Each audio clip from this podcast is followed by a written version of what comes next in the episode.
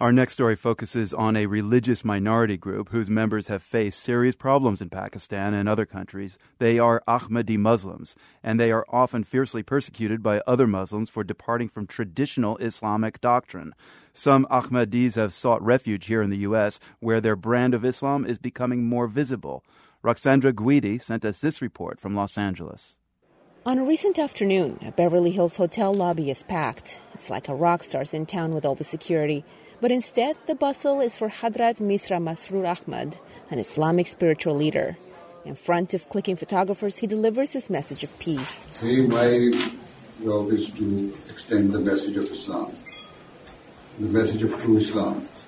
Ahmad denounces violence in the name of religion. Jihad, or holy war, is a peaceful quest he preaches. His beliefs seem easy to embrace, but not everyone agrees. Ahmad, who lives in London, represents the Ahmadiyya Muslim movement worldwide. It's unknown to most Americans, but in the Muslim world, it's known for departing from mainstream Islam by believing that an Indian man, Hazrat Mirza Ghulam Ahmad, is the Messiah, that he's already arrived, and that there will be no second coming of Jesus. It defies the Prophet Muhammad's teachings, and that can leave Ahmadis condemned as infidels and targeted by extremists abroad. I have no doubt that God will say, you, your holiness, pleases him. Thank you so much for your work. In the U S, Washington welcomes Ahmad and his sex-peaceful image. He's also encouraging to Ahmadis who've moved or fled to America after facing persecution abroad. In nineteen eighty-four, Pakistan banned Ahmadis from identifying themselves as Muslims. Then in two thousand ten, attacks against Ahmadi mosques in Lahore killed almost one hundred followers of the faith.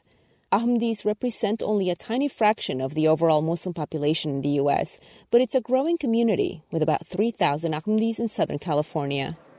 Imam Shamshad Nasser, who came to the hotel to see his religious leader, is part of America's new wave of Ahmadis. He hosts a radio program in L A and speaks about his faith with evangelical zeal. As the sect grows here, Nasser says, Americans will embrace his community's strong rejection of terrorism. The Constitution of the United States is very close to the Islamic laws, because Islam is the champion which provides peace and freedom for each and every person. thirty-six-year-old Mansur Ishfaq has also settled in California. He says he was a closeted Ahmadi in Pakistan and went through a religious awakening here after arriving as a student in two thousand one. There are at least four Ahmadi mosques in the area where Ishfaq can practice his faith openly. When I came here and, and then I applied for the asylum, that, you know, because I came to know that for me it's not possible to go back. You know, if I go back, you know, same persecution with my mother went through. At one of the Ahmadi mosques, the call to prayer begins. An imam tells Ishfaq to speak about the positive aspects of Ahmadiyya. But when asked to describe what makes his faith different, Ishfaq stumbles a bit. Ahmadiyya, he says simply, is a peace-loving Islam.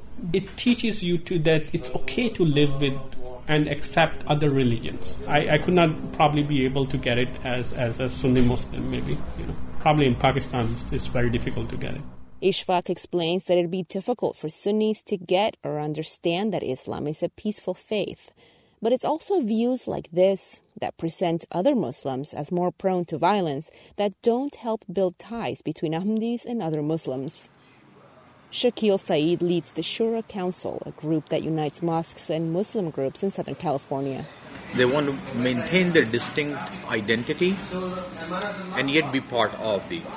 But in order for them to be recognized by mainstream Muslim community, I guess they have to uh, give up on their core principles, that their Messiah is not Messiah, their Messiah is just another good person.